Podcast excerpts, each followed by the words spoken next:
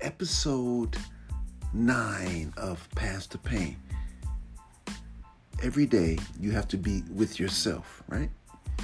So you must get used to or fall in love with yourself over and over again. It's not an egotistical thing, it's a reality thing. In order for you to love anyone or to give someone love, you have to fall in love with yourself. Self love, then and only then can you give someone love. You have to be happy with yourself first, then you can pass it on.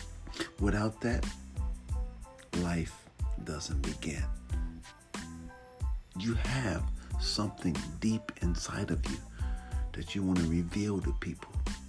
That is you. You're like no one else. You're very unique. So remember that and have a blessed day.